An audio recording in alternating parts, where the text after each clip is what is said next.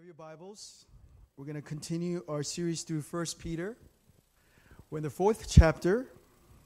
We're going to go verses 7 all the way to verses 11. 1 Peter 4, verse 7 to 11. I'll be reading from English Standard Version. This is the Word of God. Ready? The end of all things is at hand. Therefore, be self controlled and sober minded for the sake of your prayers. Above all, keep loving one another earnestly, since love covers a multitude of sins. Show hospitality to one another without grumbling. As each has received a gift, use it to serve one another as good stewards of God's varied grace. Whoever speaks as one who speaks oracles of God, whoever serves as one who serves by the strength that God supplies in order that in everything God may be glorified through Jesus Christ. To him belong glory and dominion forever and ever. Amen. Okay, good afternoon, King's Cross. It's great to be here with you. Um, whether we've been Christians for a long time or today's your first time in church, whether we were excited to brave the rain and come here uh, this afternoon or we had to be motivated by somebody else to attend.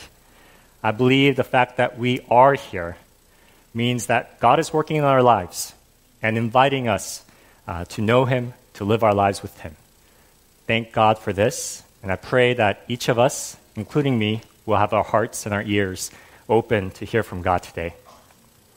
We are continuing our series in 1 Peter, as Pastor Tommy mentioned, and I'd like to start with a disclaimer. This message is going to start a bit depressing and then get to a happier note.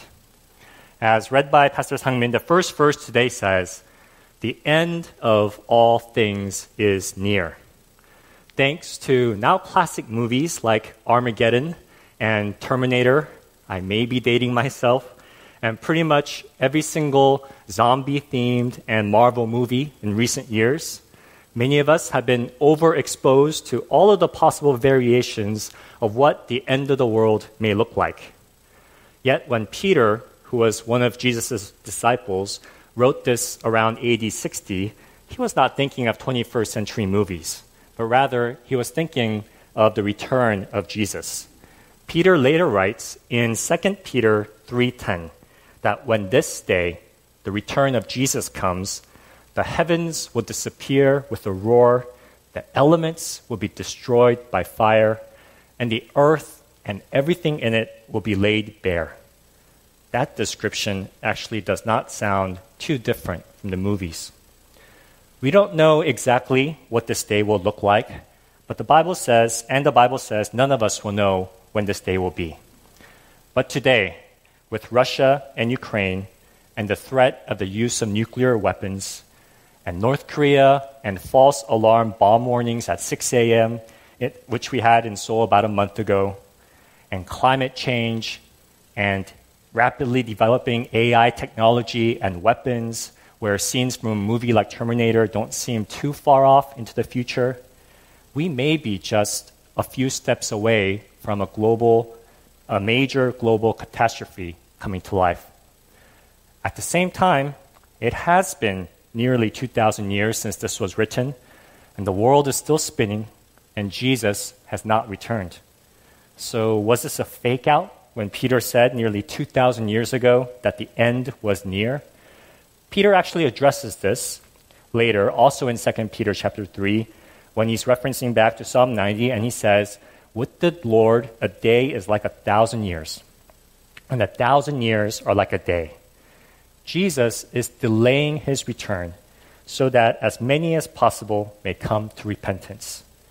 When you consider that common saying that time passes at 20 miles per hour for those in their 20s and 60 miles per hour for those in their 60s, what's a few thousand years to God who has existed since the beginning of time?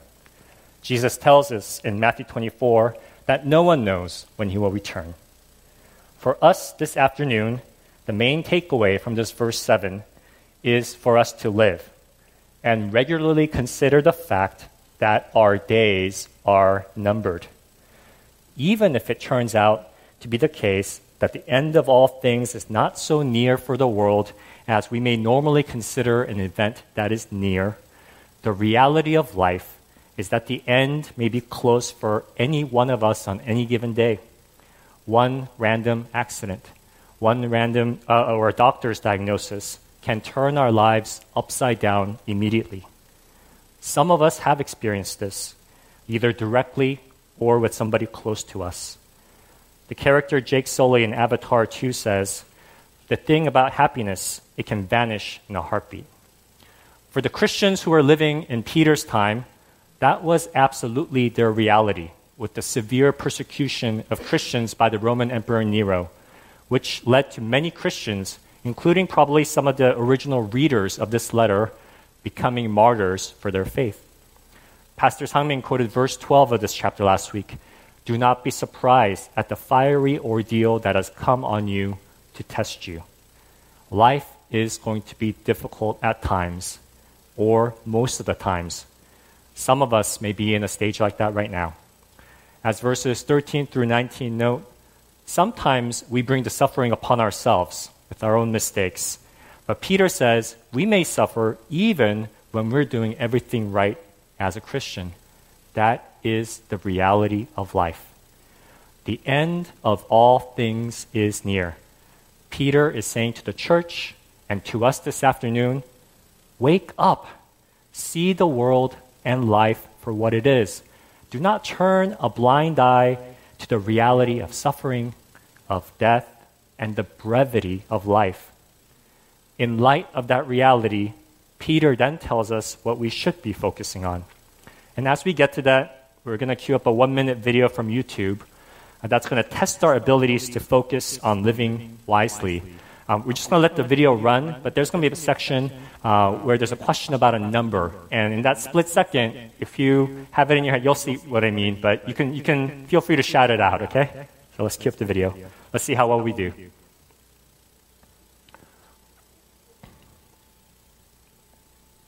This is an awareness test. How many passes does the team in white make? Go!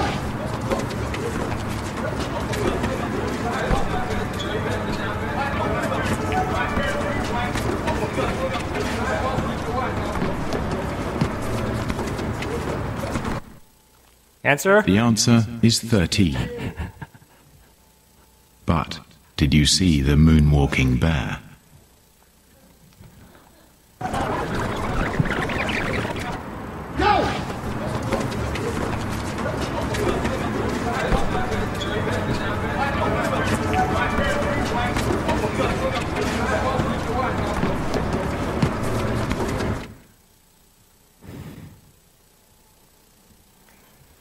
All right. My kids really love that, by the way.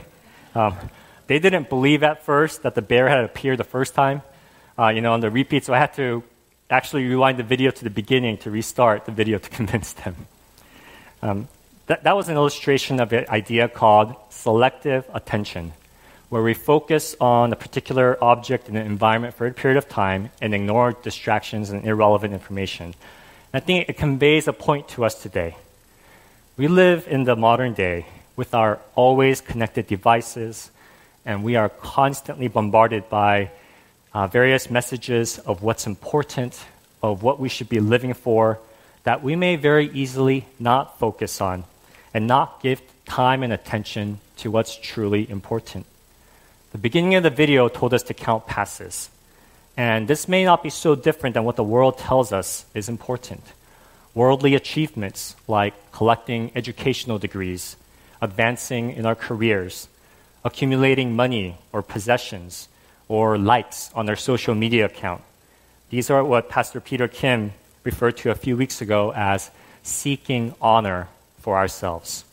The world tells us to focus our time and efforts on those things. Peter tells us to focus on something different and much more real and interesting and exciting and joyful, represented by the moonwalking bear. Selective attention says it's very difficult to focus on multiple things all at once. Our attention has to be on one or the other.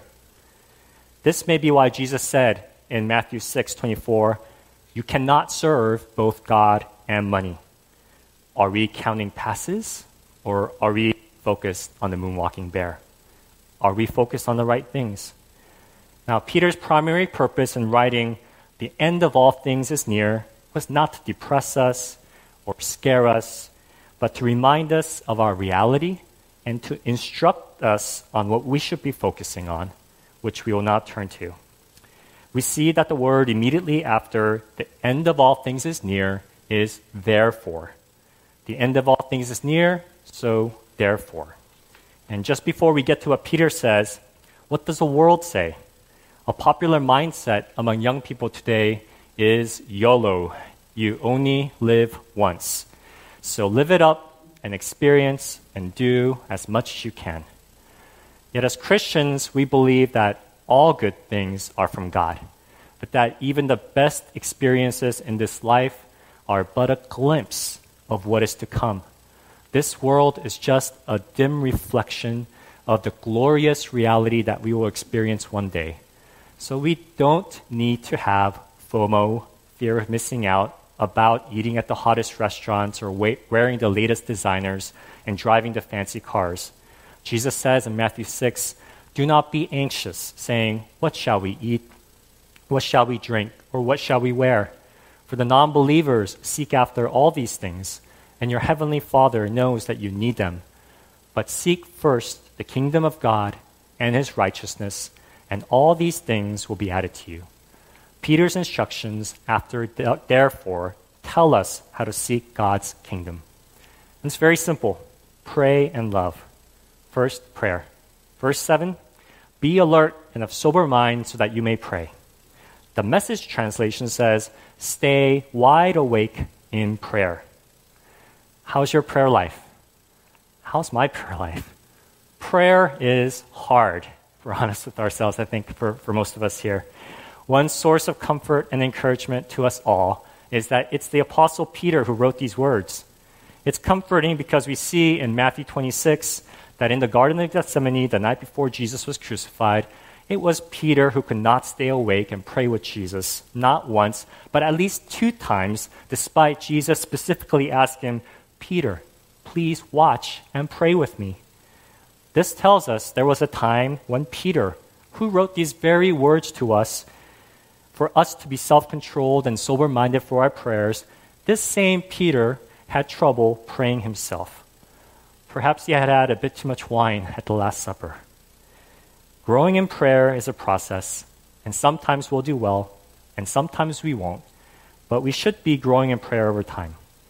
This passage encourages us because if God can help Peter go from this guy who couldn't stay awake and pray with Jesus in the hour of his greatest need to this bold believer urging the early persecuted, suffering church to pray, God can also help us grow in prayer.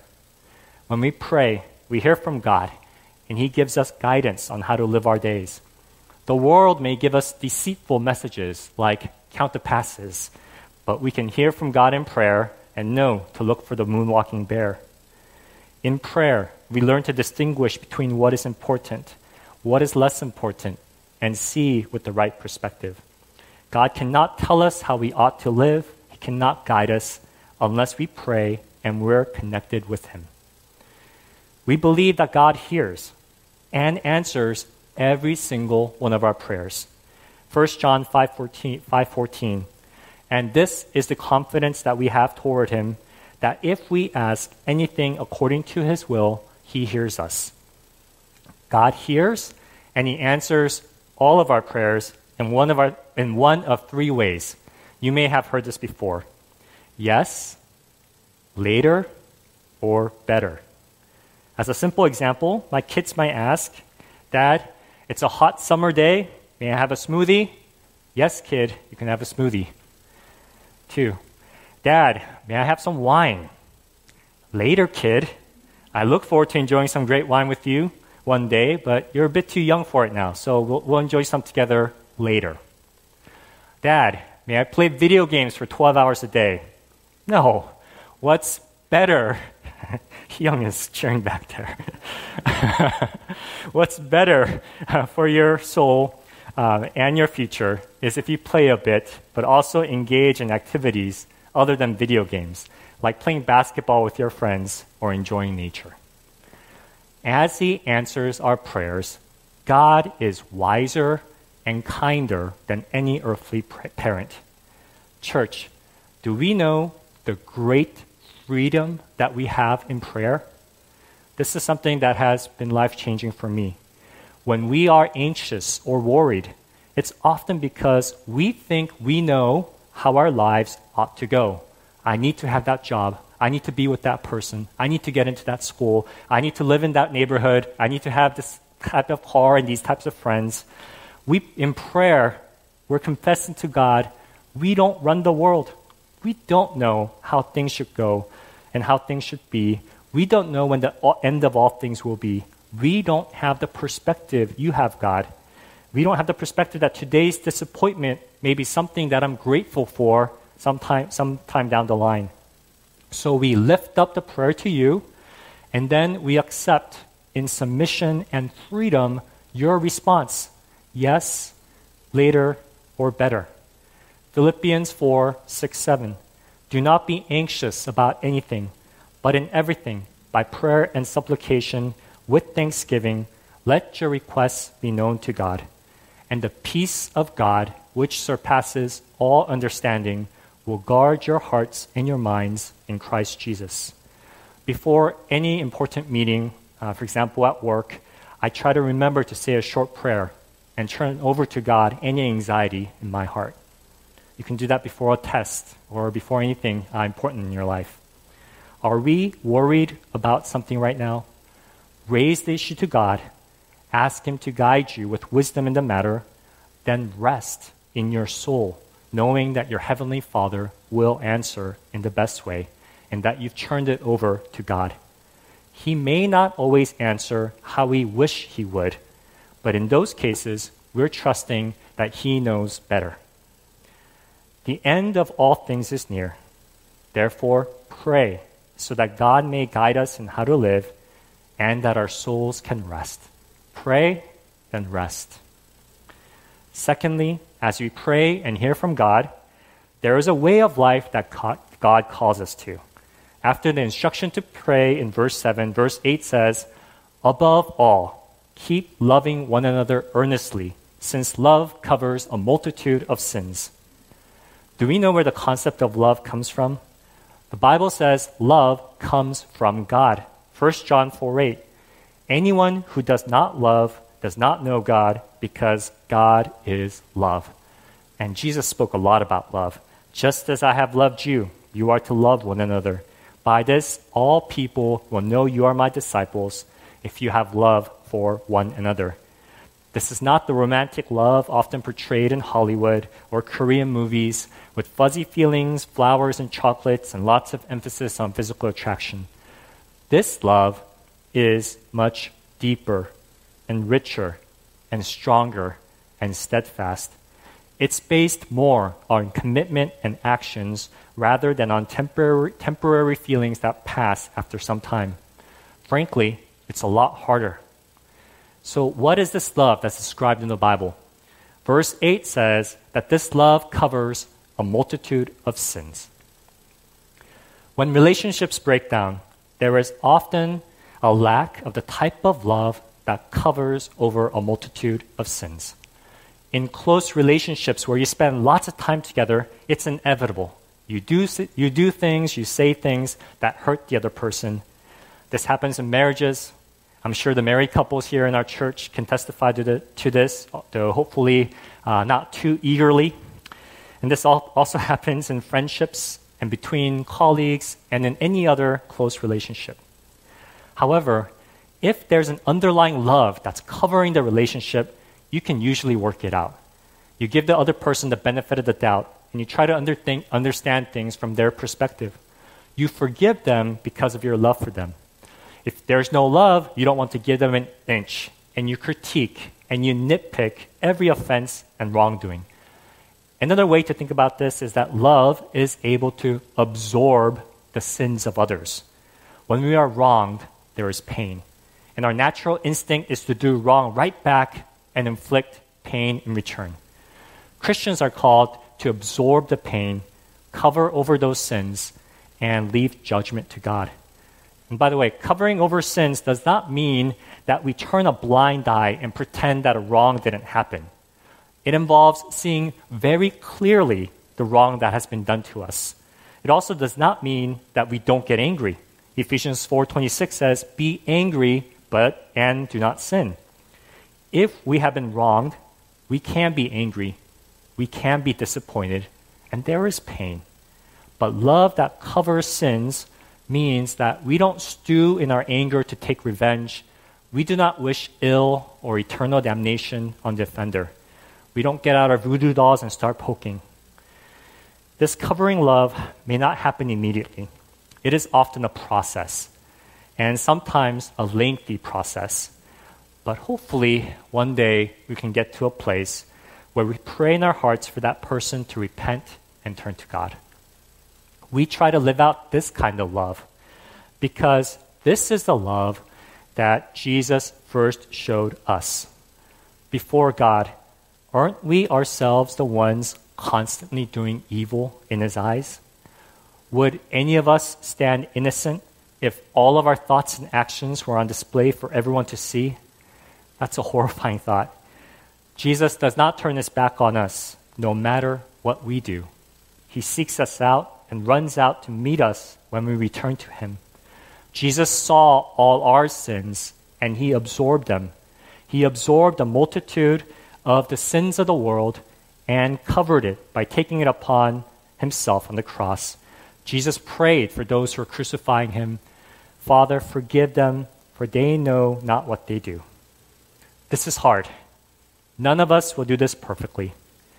Uh, one benefit of getting older is that you have more life experiences to draw from. And one practice that I've tried to implement after repeated bad experiences of reacting immediately in anger, uh, whether at home or at work, is that I try to avoid saying anything or writing anything, whether uh, emails, messages. Uh, I try to avoid doing that when I'm angry. Annoys me, and I want to respond in a curtly mean manner with some touche response, haha. I check my heart, and usually at that moment, there's no love for that person. So in my better moments, I think, what's the loving thing to do? How would I want to be treated if I were making the same mistake as this person? How do I, in my response, best cover for this failing as Jesus has covered over all my failings? Going through that process in my heart has led me to wiser and kinder decisions. Peter says, practice the type of love that covers over a multitude of sins. As you pray every week in the Lord's Prayer, Lord, forgive, forgive us our trespasses as we forgive those who trespass against us. Verse 9, very quickly. Love offers hospitality without grumbling. In the early persecuted church, believers often met at homes. So you can imagine that some households constantly had people gathering. And there were cases where leaders may have asked families to host a meeting, and they may have said yes with a smile when initially asked, but privately grumbled about the burden. Probably there were people coming into their homes that they didn't even like. So, those practical situations, when we feel a burden on our time, energy, or finances, that is where love is often tested. It may be a sign that we're doing something right if we're feeling a bit stretched and uncomfortable at times in serving God. All love that is meaningful is sacrificial. Think about what it takes for any good parent to love their children well. Any love without the willingness to sacrifice is not true love. Yet the sacrifices are well worth what we gain in return. The love that we experience in friendships and community, and in better understanding the love that God has for us, make it 100% worthwhile. Jesus himself had no home while he served on earth. Foxes have holes and the birds of the air have nests, but the Son of Man has nowhere to lay his head. When we see Jesus, who left his heavenly home and even gave up having an earthly home during his ministry in order to love us, perhaps we can be more willing to open up our homes and our hearts to others. Finally, verses 10 through 11 love serves with everything that we have. Each of us has unique talents and experiences and personalities and giftings that no one else has. We are to make it a priority to take the talents, time, and resources that God has given to us and use them to love and serve others. There is a story. I haven't researched it in depth to know how true it is, but I think the message is good. The story goes that in World War II, there was a French village. They lost a beloved statue of Christ in a bombing raid. The villagers were devastated. They lost this uh, big statue that everyone really loved in the town square. So they looked for all the broken pieces to try to put it back together. And they did. They managed to rebuild the uh, head, the body, the arms, the legs, and the feet, but they could not find and rebuild the hands. And eventually, um, so those pieces were never found in the rubble. So there was a statue of Christ, it's missing the hands. So eventually, and perhaps taking it as a sign, the villagers placed a plaque on the statue with an inscription as if Jesus were speaking to the church I have no hands but yours. After his resurrection, Jesus is not found in a temple building or an altar or an object through which people can see him. What Jesus left the world for it to know him is the church, you and me. We, King's Cross, are the representation of Christ to the world. We are his hands, we are his feet, we are his mouthpiece. Nothing shouts Christ louder. Nothing shines Christ brighter. Nothing is more countercultural or more powerful witness than when we practice the kind of love that is described here in 1 Peter. A love that covers over a multitude of sins, a love that welcomes people into our homes and our hearts, a love that serves and does not wait to be served. This kind of love is amazing. This kind of love shines Christ to the world. We, in the body of Christ, remember God's perfect love. We declare it, we share it, and we practice it. If you are someone here who has not found a regular church community after COVID, this passage is saying, find one commit to showing up regularly, and look to see where you can love and serve. That church does not necessarily have to be King's Cross, but find a body of believers that can be the hands of Christ to you and to whom you can be the hands of Christ. We cannot practice God's love and share it with others sitting at home on our own. Just like prayer, this kind of covering, sacrificial, serving love is hard. We will fail at it at times, many times, and that's okay. Love was a process for Peter too. If you remember, he was actually rebuked at one point by the Apostle Paul for showing favoritism to the Jews and not loving the Gentiles well. So we know that Peter also went through a process of growing in love over time. As we wrap up, my wife and I recently watched a Netflix show called Siren. I don't know if you've seen this. It has teams of women from different professions firefighters, athletes, soldiers, stunt women, police, and bodyguards competing in a physical competition. The soldiers were, were actually the most aggressive team. And I had a realization that that makes sense because the soldiers were the only profession in that group where attacking and harming others was part of their job our habits and practices become a part of our character. Anyway, one of the competitions was digging dirt. They had to dig a deep pit. And I think both firefighters and soldiers have to dig as part of their jobs. So they were pretty good. The teams dug for hours, lots of sweat and hard work. And as they dug, there were prizes that they won. And one of them was being able to pour lots of dirt into another team's pit. So they win the prize, uh, want to use it against the firefighters, and bring these big barrels of dirt, just put it all in there after they've spent hours digging. And so this happened to a few teams, and the teams that faced this had to get over this disappointment, focus again, and keep digging. And eventually, after hours of digging, they're exhausted by this point. One of the teams finally reached the grand prize It was represented by a faucet, and when they turned it, a strong stream of water gushed upward like a big fountain. That, and, and that led to a very good prize in the competition, right? Gave them a big advantage.